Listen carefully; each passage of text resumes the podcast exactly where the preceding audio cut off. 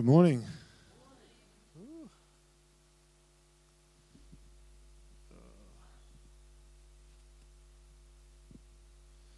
All right. I've got first line open in prayer, but Rob kind of did that for me, so first box ticked. Um, okay. Uh, Rob asked me this morning um, how I'm going to end my sermon today as the person who's like, what do you call it again? He's the MC for the service today. He's he's probably wondering what kind of you know turds I'm going to throw him in to try to deal with by the time I'm finished. and I told him, I'm very sorry. I have absolutely no idea how I'm going to finish. Um, and then I went on explaining. He said, he said, how do you what, how do you formulate yourself a sermon kind of thing? And I said, well, usually I start off with an idea. You know how you do your whole scientific kind of like idea. Then what do you, what do you call it? Like you have conclusion at the end. Beginning, you have your hypothesis, and the center, you have your, you know, trying to figure it all out, and then your conclusion, whatever the scientific word is. anyway, so with me, I usually have my idea, and I think I know how it's going to conclude, and then about halfway through, it almost always completely changes. So I, yeah, yeah. Let's just say this was much more complicated than I thought it was going to be when I decided this is what I was going to talk about. So, to start, can I please get a few uh, examples or explanations of what you think sin is? So, can I get a hand up, a definition of the word sin? I've got one in the back there. Wages. Anybody else? A definition of what you think the word sin is. It's like one of the most common words used in the Bible. Disobedience. Anybody else? Nobody's having a try. You think it's a trick question? okay. It's not really a trick question. I think it's I think it's quite common that um, the word sin is usually used to mean like a breaking of the law or violating of the law or like transgressing against God's law or His will or something like that. Um, now, the best explanation I could find for the actual English word sin is um, I looked in a whole bunch of message boards, a whole bunch of definitions. It was really really hard to find the origin of the actual word, like the English word sin. So the best I could find was an article that said, Perhaps you are asking the origin of the English word sin. The word sin comes from the Middle English word spelt S I N N E, which is derived from the Old English word spelt S Y N N, which is probably the word deriving from the Germanic root sutan, sunta, or Latin word sons, both of which mean guilty. It would appear that this word has maintained virtually the same connotation throughout most of its history. So, the actual word sin is like, it seems as though almost nobody really knows where it actually came from or what exactly it actually means. That doesn't mean to say that we as Christians don't have an understanding of what the word sin means. It's come to mean like it's not a word that you would use in like your common like conversations with somebody who wasn't a Christian. You're not going to just start talking about the word sin. It's something that has a very, very Christian connotation. It has a very Christian meaning, and as Christians, we think that we understand what it means. Okay, now if we were to read into some of our um, some of our Bible verses, the definition of sin that we that we all kind of presume what it means, then um, we get some very, very disturbing um, results, which is one of which is one of the reasons I wanted to talk about this is because as a Bible study group we had gone through First John, and in First John there is um, some verses from chapter three verses four to twelve which say, "Whoever commits sin also commits lawlessness. Sin is lawlessness, and you know that He was manifested to take away our sins, and in Him there is no sin. Whoever abides in Him does not sin. Whoever sins has neither seen Him nor known Him." Little children, let no one deceive you. He who practices righteousness is righteous, just as he is righteous. He who sins is of the devil, for the devil has sinned from the beginning. For this purpose the Son of God was manifested, that he might destroy the works of the devil. However, has, whoever has been born of God does not sin, for his seed remains in him, and he cannot sin because he has been born of God. In this, the children of God and the children of, de- of the devil are manifest. Whoever does sorry, whoever does not practice righteousness is not of God, nor is he who does not love his brother. For this is the message that you heard from the beginning, that we should love one another, not as Cain, who was the wicked one, and murdered his brother. And why did he murder him? Because his works were evil and his brothers were righteous. So, if we follow the definitions of sin, what does this passage mean? like our common definitions of sin. It's like a disastrous passage. It means that pretty much nobody can be saved because anybody who's ever made a mistake is basically completely stuffed. Like there's nothing you can do about it. The complication comes in the fact that in Hebrew, which the Old Testament is written in Hebrew, the New Testament is written in Greek, in Hebrew there are 10 words that are used as the word sin. Now, this is when you use the King James Version to go through the Strong's Concordance, which the Strong's Concordance categorizes every single Greek and Hebrew word, but it uses the King James to interpret it. So, if you went through all the other versions of the Bible, there's heaps of other translations that translate even more words as sin, and it can get up to about like 30 words that are used where the English word sin is used to replace like a Hebrew or a uh, Greek word. So, you've got 10 Hebrew words and 6 Greek words in the King James Version. So the first one is avon. Avon implies iniquity, and iniquity means in the Hebrew like crookedness, like somebody who's crooked or something that's crooked. It doesn't always mean a person. It can mean even it can even be used as something saying something is bent. Pesha means trespass. Now trespass is a violation of earthly trust. So it's always used where it talks about a person individually violating the trust of another person. So it's like um, it's used when Abraham, I think it was Abraham, his no, no, no, it wasn't Abraham. Sorry, it was. Uh, so I'm um, sorry, I can't remember who it was. Who was the person who their daughter had taken idols from their father? Rachel had taken idols from her father. So, um, uh, and Rachel's husband was Jacob, thank you very much. Okay, so Jacob is saying, Jacob is saying to his father in law, which is Rachel's father, How have I violated your trust? Because he thought he hadn't taken the idols. So by violating his earthly trust, he uses the word pesha. Asham means a trespass offering. So for violating an earthly trust, you had to make an offering. So the pesha was that offering. But that is also sometimes translated as sin offering ashma, which is a trespass or a violation of God's trust. So, not an earthly trust, but a violation of God's trust. Shigag implies ignorance, but it's also sometimes translated as sin. So, basically, if you're just ignorant, you don't know something, and let's say you make a mistake just because you don't understand or don't know something, shigag. Shagar is like backsliding or walking away. So, like, you know the truth, but you're kind of like backing away from the truth or like erring away from the truth. Shagar. Okay. And then now we get to four words which are from a root of one word, which is the most commonly used word for sin. That word is kata or kat. So, kat is someone carrying the physical burden of a sin or like a, an error. Kata is a fault, a failure, or a miss.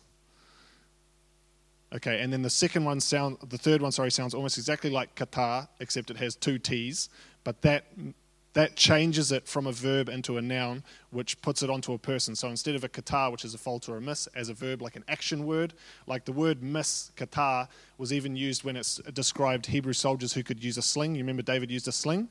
It said that those Hebrew soldiers could swing a sling and they could fling it at a hare and not kata, so not miss. So when you take kata, and I can't even pronounce it, it sounds exactly the same, but it has two T's. It changes it from a verb into a noun. So it changes that missing into an actual person. Okay, so the only way to kind of like, it's kind of hard to understand, but if you did it in the English, let's say you had a word as a verb, the word crime. So if somebody commits a crime, that's an action. So that's your verb. Now, what would you call somebody who commits crimes? A criminal. So you're, you're, you're talking about the difference between the word crime and the word criminal. So the personification of the word or the action. Okay, I'm sorry. I had an apology in the top, which I forgot to say, saying that this is probably going to be very dry, and it's going to be more like a lecture probably than a sermon. So I hope you can continue to follow me. All right, now the last one, which is the one that I think is the most uh, misinterpreted, it implies a punishment for a failure, and it's kata'a. So you've got the four words kat, kata, and then the same sounding kata, but noun, and then kata'a, which implies a punishment for a failure. So it's the same word that means to miss, but it implies the actual punishment for you missing. Okay, then we get into Greek, and it gets even more confusing. So you've got hamateo, um, which means the same as kata'a, oh sorry, which means the same as kat, which is like to miss, to fail, or to error. And then you have hamatima, which is like the totality of evil deeds. And then you have hamartia, which is a fatal character flaw of a protagonist. I'll get back to that later. I know that's a complicated explanation, but that's a very, very important word. Hamatolos, which is someone dev- devoted to error. So this is the personification of somebody who like is a sinful person. They are devoted to error. It's the word used for tax collectors, and when they ever say he he he um, what do they say? They always criticize Jesus that he hung out with tax collectors and prostitutes. So that's the word is hamatolos. And then you have anamatolos, uh, um, sorry, anamatitos, which is without error. So somebody who has no error. And then you have paraptoma, which is a trespass or a violation of the law, but it's the same word in Greek as they used in Hebrew. So I want to focus on four of the four of the most commonly used words. So, like I was saying, that all I'm trying to point out is how confusing it gets in the Hebrew and the Greek when you take the one word sin and you see how many words it's applied to in the Bible. It's applied to many, many, many words. Okay, so basically all I'm trying to point out is it's not that simple. The very first time the word sin is used in the Bible. The exact verse, uh, the, the verse that we looked at, John uh, 3 verses 4 to 12, it actually references it, which I think is important. It's God speaking to Cain. If you do well, you will you not be accepted? If you do not do well, sin lies at the door. Its desire is for you, but you should rule over it. So the word sin here is the Hebrew word kata'a. Okay, so it is the noun, which is important. It also does not just mean sin as we know it, it implies the personal pen- penalty, payment, or debt for sin. Okay? So it's been translated 182 times as sin, once as sinner, once as sinful, 117 times as a sin offering, two times as punishment, and two times as purification. All the times that it's used as simply sin, so whenever the English tra- translates kata'a into the word sin, almost every time you read in those verses, it can be seen that is being used as a payment or a penalty sense. It can almost, in all circumstances, be replaced with the literal sin offering, but in, in a figurative sense, it can mean your own personal debt which is owed for your own personal failure. Okay, so for example, if we read back into the, the verse about Cain, the same verse in Genesis concerning Cain would read, if we did it in my personal interpretation of what the word means, if you do well, you will be accepted. If you do not do if you do not do well, your own personal debt, which is owed for your failure, lies at the door, and its desire is to rule over you. Another example is in Exodus 32:30.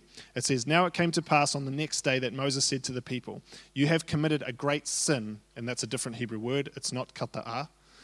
So now I will go up to the Lord, and perhaps I can make an atonement for the personal debt which is owed for your failure. Okay, the one word sin. The same in Isaiah 43:24. You have bought me no sweet cane with money, nor have you satisfied this is God talking to the uh, Israelites, nor have you satisfied me with the fat of your sacrifices, but you have burdened me with your personal debt owed for your failures, and you have wearied me with your iniquity.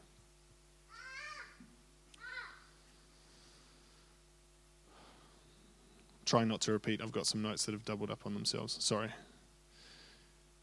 Okay.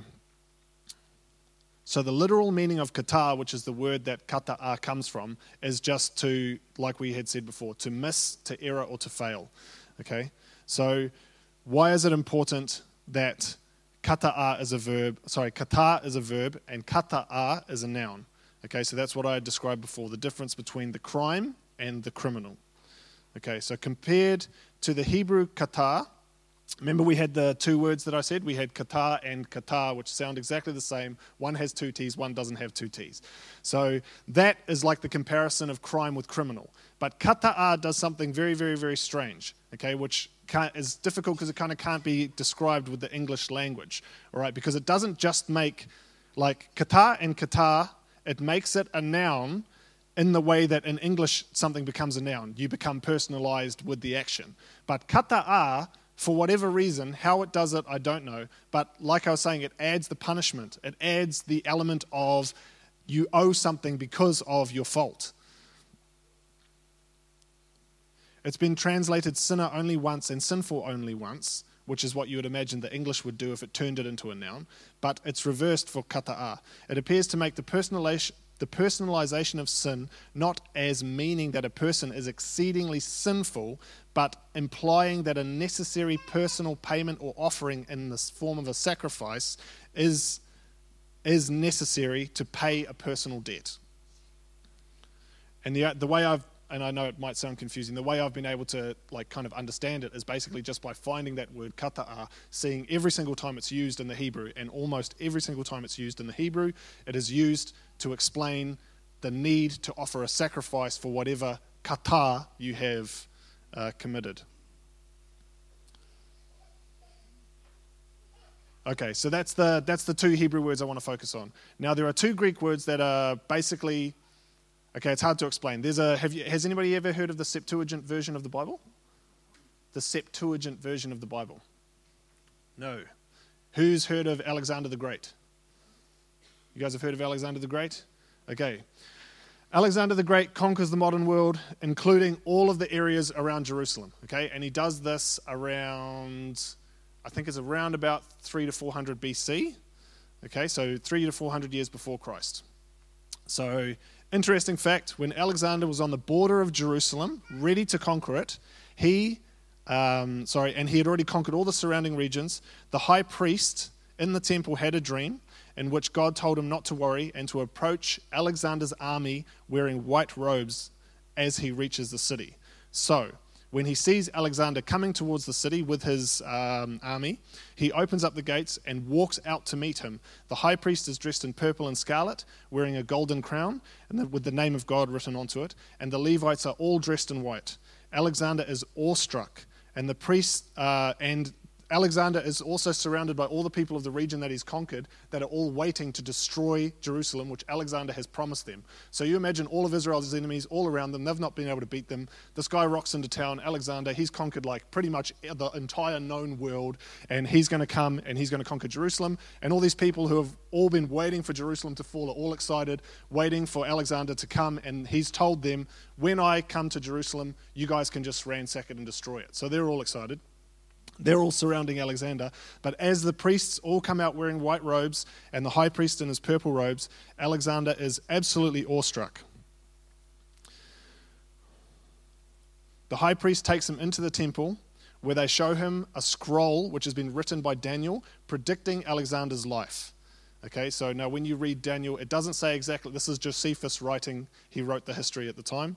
Um, but I would presume that what they showed him was Daniel 11:2, which says, "Now then I tell you the truth. Three more kings will arise in Persia." So this is Daniel writing when the first king is in Persia. He's saying another three kings are going to arise in Persia after this king, and then a fourth who will be far richer than all of the others.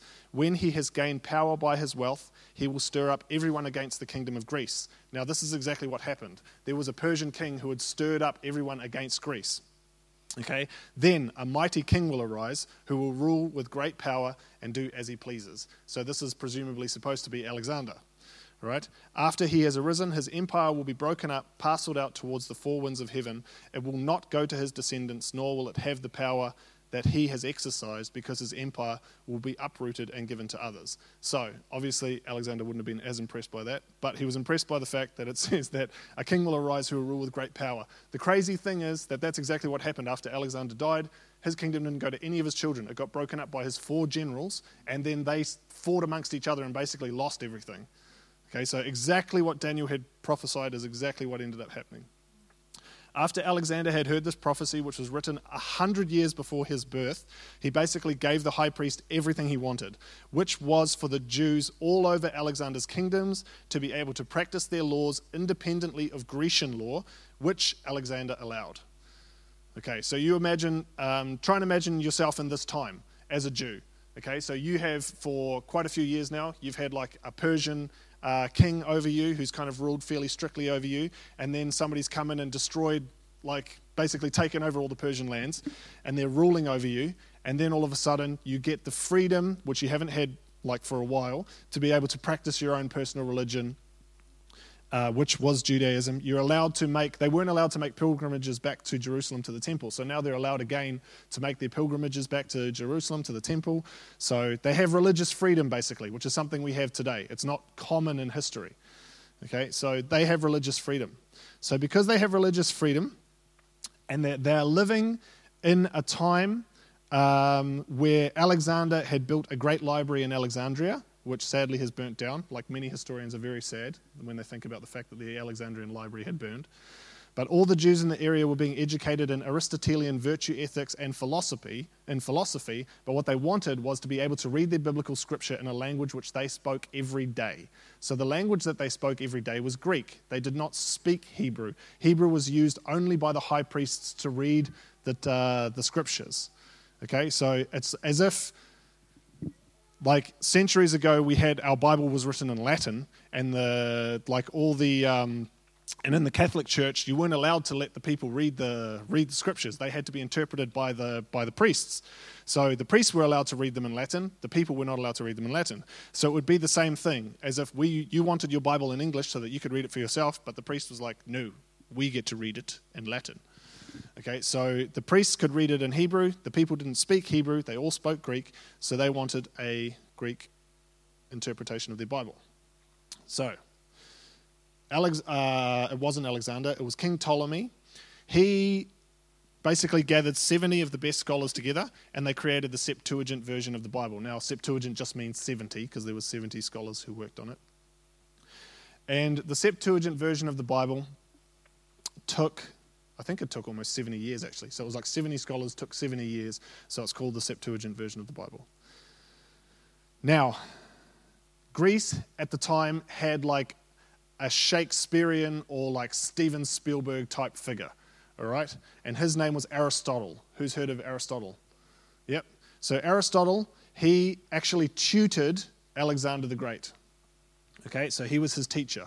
And uh, uh Aristotle, he was the, the, father of what we call today virtue ethics. Okay, so he was a he was an ethics and philosophy and political teacher, um, but he was like basically the ideas that he had portrayed are ideas that we still use today. A lot of them we still use today, but they were the first time any of the things that he had suggested had been suggested.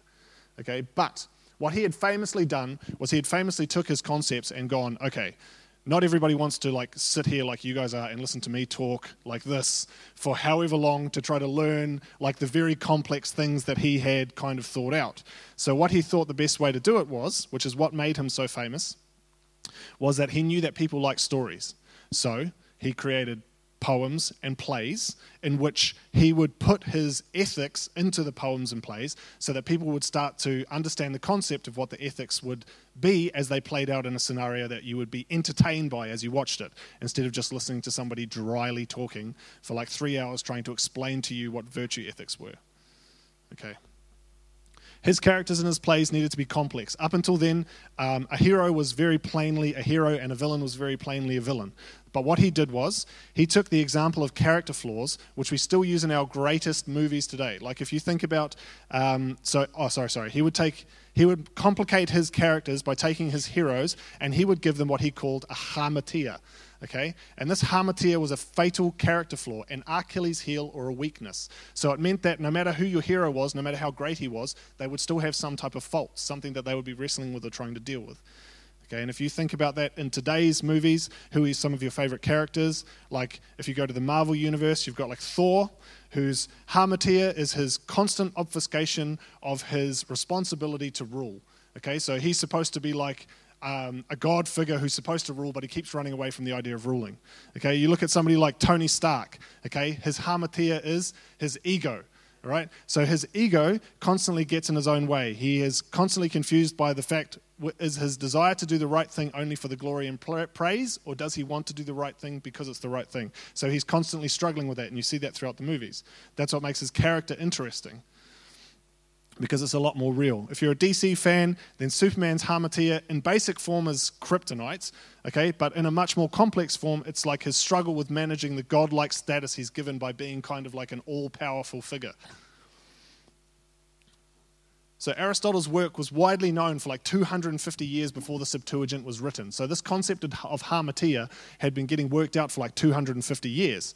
Okay, so by the time you get to a bunch of scholars sitting down to go over the Greek language to work out what Greek words they're going to use to replace um, uh, Hebrew words, what word do they use to replace chata and chata'a?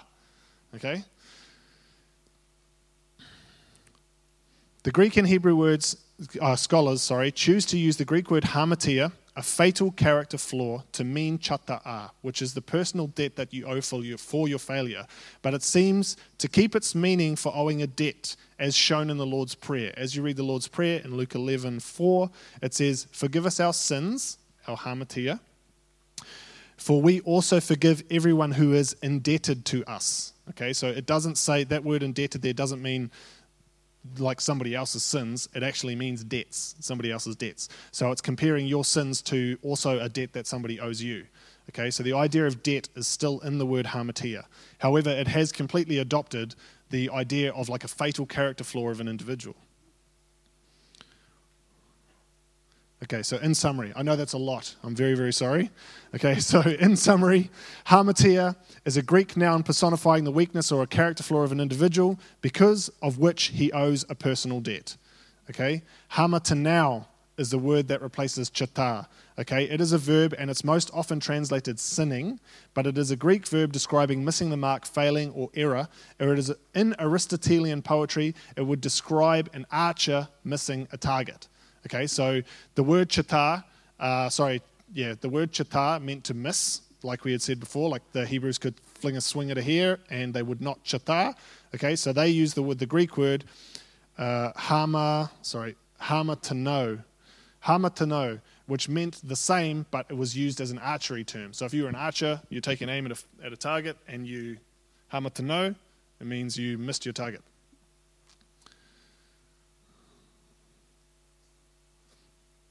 As you go through the Gospels, the word hamartia is constantly referred to as Jesus forgiving sins. Okay? So hamartia. However, there is an implication that what he is actually doing is canceling a debt. Okay, so it's not just that he's forgiving you for something that you've done, it's as if there's a debt owed against you and he's forgiven the debt. He is canceling the debt that we have incurred by the failures of our fatal character flaws. Just let that sink in for a second. I'm going to say it again. Just, just I know you. I might have lost your focus for a bit because it's been pretty like dry. But like, just, just let me just focus for a second. Let me say this again and really think about it.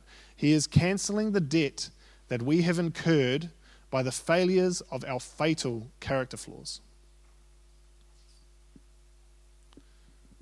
So this month we're supposed to be doing this series called Spiritual Detox, and I already had it on my heart to share about sin. And I had thought to myself, like, what better way to detox than like to stop sinning? So I thought to myself, what does it mean to stop sinning? How do we stop sinning? So that's why I started looking into it. And that's what I mean by the fact that it became a lot more complex than I expected it to be.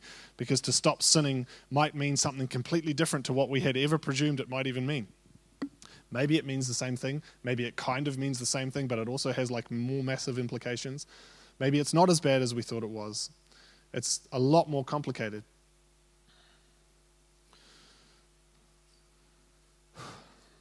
When Paul in Romans 6 tells us that we have died to sin, he is saying that our debt owed for our fatal character flaw was paid for with Christ's crucifixion. In fact, that man or woman with their faults was crucified with Christ. So that person, that protagonist, that person who, no matter how good they try to be, they still have these fatal flaws that they're still wrestling with. That person was crucified with Christ. That person is dead. So, do we have a responsibility to not sin if hamartia, sorry, to not sin? If we're talking about the word hamartia, which means the fatal character flaw of an individual to which you owe a personal debt, then no. You have no responsibility to try to stop having a fatal character flaw, which has a responsibility for a personal debt, because that personal debt has been cancelled. So if the word is hamartia, then no. If it is hamartanao our missing of the mark, the errors and the failures that we make, then yes, we have a responsibility for that. I think we get really, really, really, really bogged down with who or what we think we are. And we, when we personally attack ourselves, I've heard Joe say, what did you say? What percentage of thought of yours is usually negative? 75% of your thought is usually negative. Now, 75% of your thought being negative, do you think that's more about the fact that you made a mistake or that you think that you personally are something? I think that if you are judging yourself, you're going to have a lot more negative thought on judging who you think you are as an individual or a person. But if you look at yourself as a pure and perfect person who has died to Christ, been raised again as perfect, but you occasionally make a mistake, and all you need to do is judge yourself on your mistakes, not on who you actually are as a person. I think that's what the idea of Christ is. Rob spoke a couple of weeks ago, and he had said that you have to realize that your sin was not paid for up until the time that it's like, okay, I didn't accept Christ until I was this age. I'm going to live to this age, but like I accepted Christ here, so that's what he died for on the cross. It's like, no, he died for, even after you get saved, all of your sin.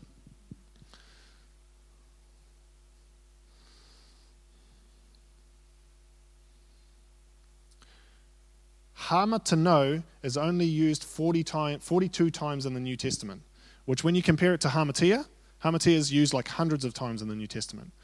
The discussion about hamartia in the New Testament is the predominant discussion. The discussion about the fact that you have a fatal character flaw that has that owes a personal debt that needs to be paid for is the main discussion. The discussion that you're going to trip up every now and then, it's like not a big discussion. Okay, it's there. I'm not going to try to pretend like it's not there. The discussion is there. But the discussion is nowhere near as important as the fact that your sin has been paid for. Your hamartia has been paid for.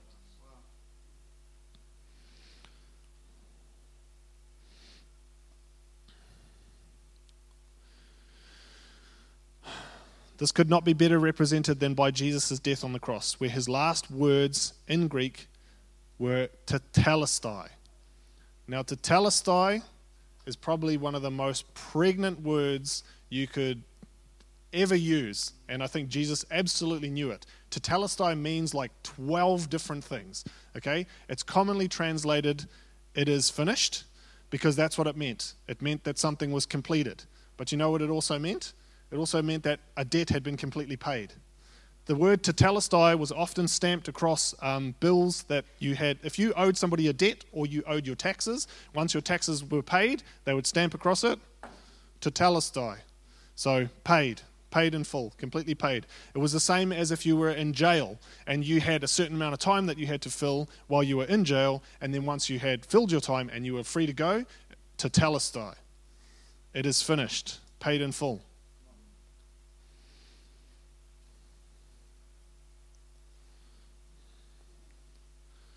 I read a poem in church once. I don't how many of you heard my poem on sin. Okay, I'm going to read it again, and I'm going to try really hard not to cry. But what I want to do is, I think I've figured out how I'm going to finish. So, what I'm going to do is, I'm going to read this poem, and then when I'm finished reading this poem, what I want is, I just want everyone to bow their heads, okay? And what I was kind of considering that I wanted to do was that I wanted everybody to think about like your errors or your mistakes or the things that you've done wrong and like repent for them or apologize for them or deal with that however you needed to deal with that with God. But I think what I really, really want to do is I want you to I want you to do two things. I want you to do that. But I I more want you to focus on the fact that your hamartia is completely paid for. Your hamartia is completely paid off. You absolutely have a nature or had a nature which in it owed a debt because no matter how good you were, no matter even if you were the hero of the story, you still had a fatal character flaw. You still had issues that you had to deal with. You still had your problems. That has been completely paid for so that's what I want you to bow your heads when I'm finished the poem, or even if during the poem, bow your heads, focus on that, and I just want you to pray into that. And I want you to try to see yourself as that. I want you to try to see yourself as your debt being paid, your debt being completely cancelled.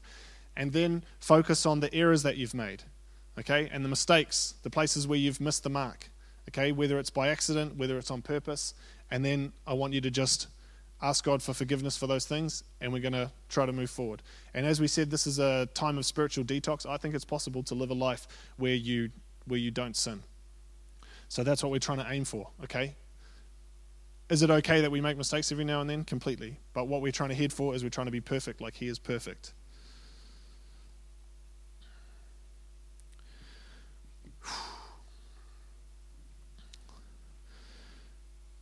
When I ponder of the cross, my understanding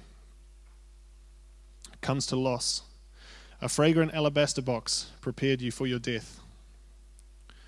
I try my best to comprehend a person who was God and man, whose fate was sealed when time began to live and die and live again. Years before he work, walked this earth and graced us with his holy birth, Moses, psalmists, prophets wrote of all that he would do, where and when he would be born, and as he grew, how he'd be scorned, the bastard son of Mary's pure and sweet virginity. How he would cause the blind to see, the deaf to hear, the lame to leap, the lepers, where's your leprosy? Yet by some he was despised. They also, they also told us he'd be sold, but not for silver, not for gold. His sheep would scatter, scatter when they saw their hope was bound in chains. You see, they thought he'd come to rule, especially when he rode a mule, and to the city where he was to be seated on his throne. Instead, false witnesses were brought to accuse a man of whom they thought had claimed that he could break and rebuild the temple in three days. But when they charged him by the law to tell, him, tell them who he claimed he was, the high priest sinned and tore his robes. But I ask you, did he lie? In the Garden of Gethsemane, he prayed, If this cup may pass from me, please, my Father, let it be, if there is any other way. But not my will, let yours be. As his sweat glands began to bleed, his followers all fell asleep as he awaited what would come. Pilate could find no fault in him Yet standing there in front of them, although this man had never sinned, the crowd roared, Crucify! They struck him and cried, Prophesy, who has struck you? Was it I? A crown of thorns I think will bind for you, your majesty. Beaten till his bones were seen. He carried his own hanging tree cold and rusty nails hammered through his hands and feet. As he hung there in disgrace, all his bones were out of place. His beard had been torn from his face. He cried out, Paid in full. But just before this chapter closed, they'd strike him with one final blow a soldier would take up a spear and plunge it in his side. That day, every piece fell into place from a realm outside of time and space so that we could grasp eternal grace. But do we value what he, did, what he did? I can't help but think that when I stray, in some strange, small yet poignant way, I added to his pain that day as he was paying for my sin.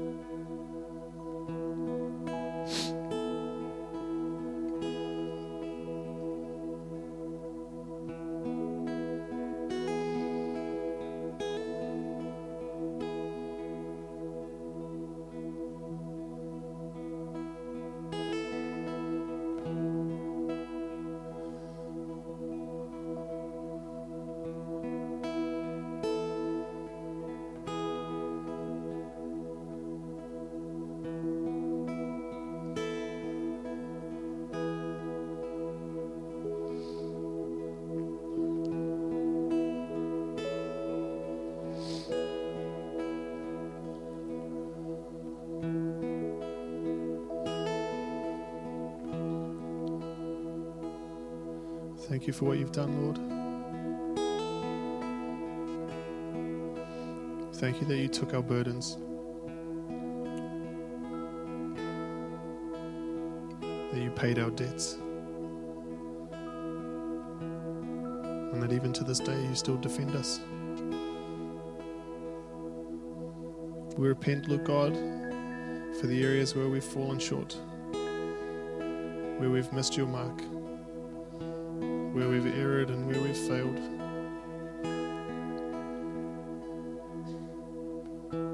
But we recognize, Lord God, that as we apologize for these mistakes, that we do it from a position of power. Position of power which you bought for us with your blood.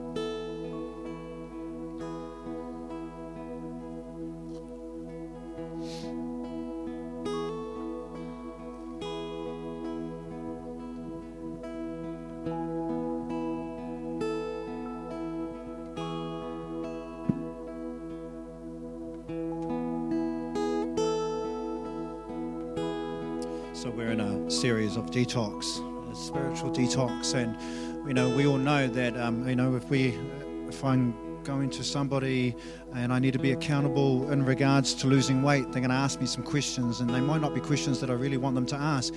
But the reality is, is it's actually a part of the detox system process and all of that. And I just feel like this morning that, in the light of what uh, Alan has shared this morning, that's how we need to see this. I'm in detox. There's a new season. What we can't do is we can't take the old me into the new season. There's a scripture in the Bible that says that God can't put new wine in old wineskins because when you do, the old wineskins burst. So, what that means is, is in the new season for each and every one of us that belong to this house, God wants to do something new in you. But to do that, He's got to change the old in you.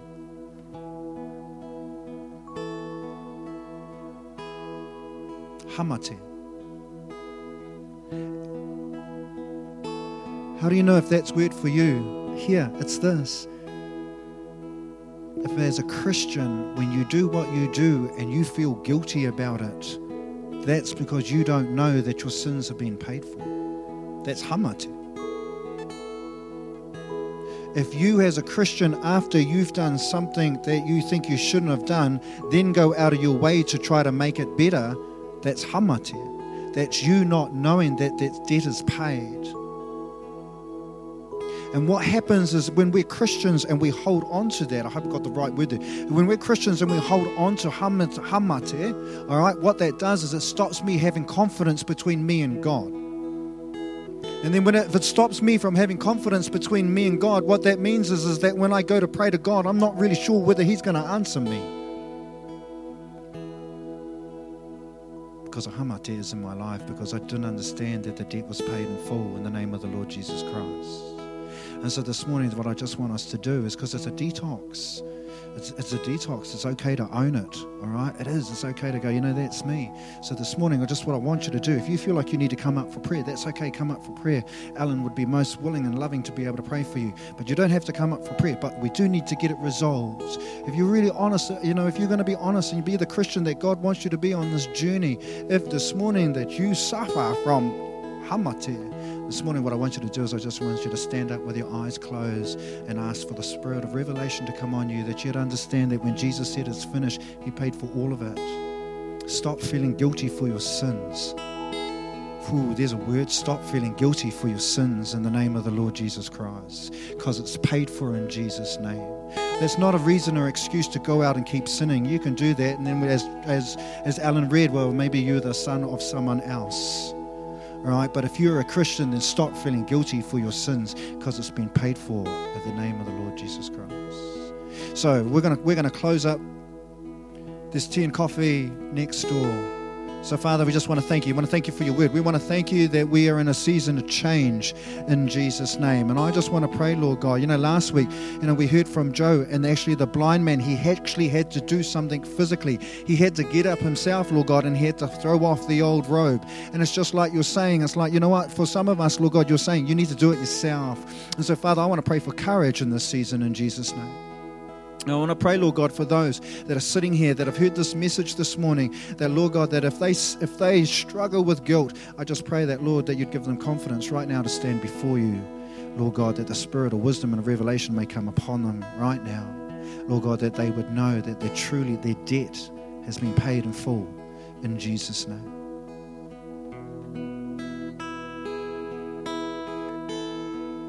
Thank you, Lord. Thank you, Jesus. Thank you, Father. So if that's you, you got to do it. Stand. If it's not, release you. Thank you. God bless you. If you want prayer for something else, somebody will pray for you. Come up to the front. Otherwise, thank you, peeps.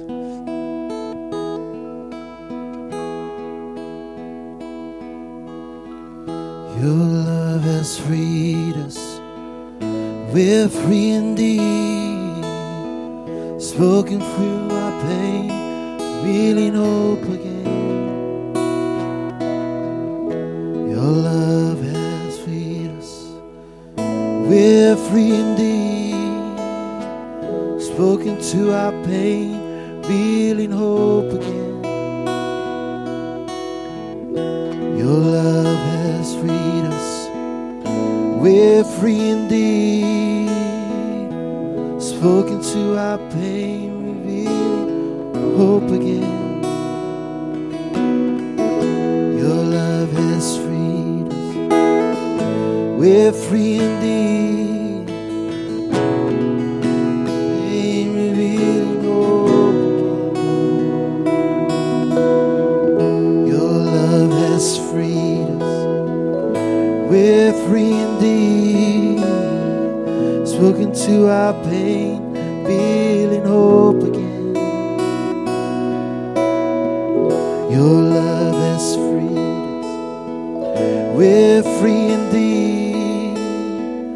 Spoken to our pain.